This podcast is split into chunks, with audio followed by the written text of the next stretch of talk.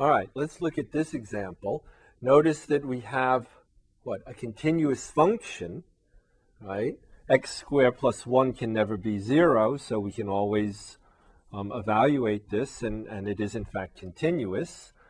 But the interval is not closed, right? We have 0, and we have that endpoint, but the other endpoint is infinite, so of course we don't have a, a point at infinity.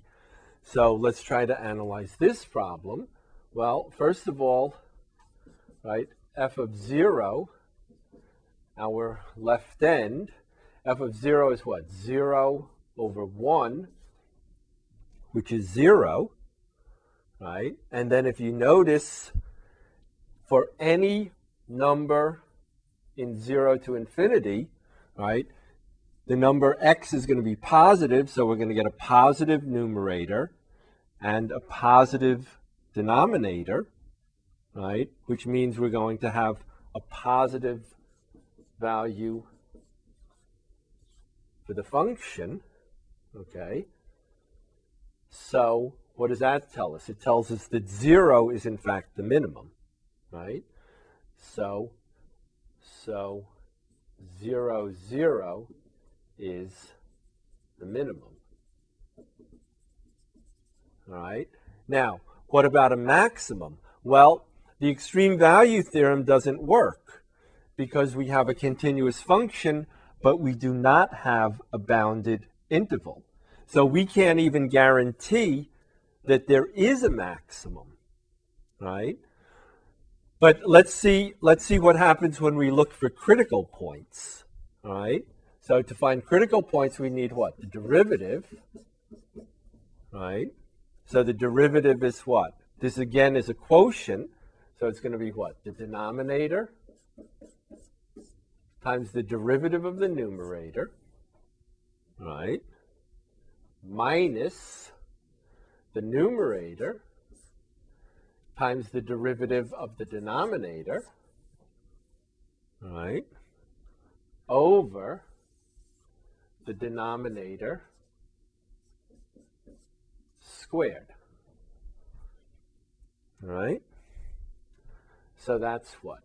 That's x squared plus 1 minus 2x squared over x squared plus 1 squared.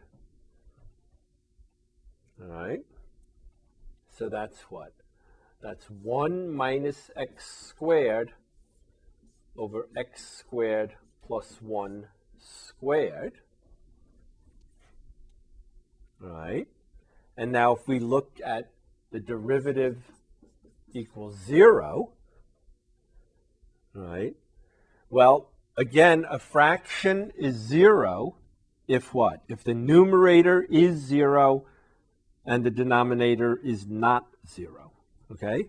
So 1 minus x squared will equal 0 if x is what? Plus 1 or x is negative 1. Right? The derivative will not exist,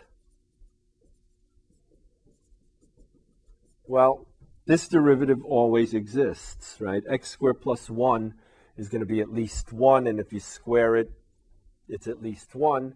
So we get none of these. Oh, so it looks like we have two critical numbers. But do we really have two critical numbers? Well, not in this example, because remember, our original interval was what? 0 to infinity. So this, right, negative 1 is not in the interval 0 to infinity. All right? So we only have one critical number. Yes? All right?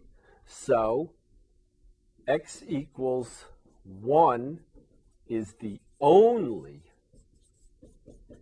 critical number.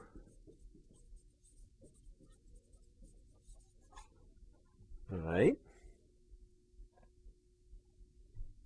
And f of x, f of 1, right? f of 1 is what? 1 over 1 plus 1 is a half.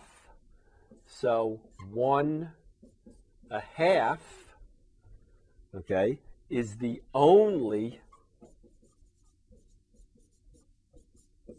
critical point. All right. And it is, in fact, a relative maximum, right? And then because it is the only critical point, and it is a relative maximum, by the only critical number theorem, it is promoted not just to a relative maximum, but to the maximum. So by the only critical number or point theorem, right? One a half is the maximum on the interval.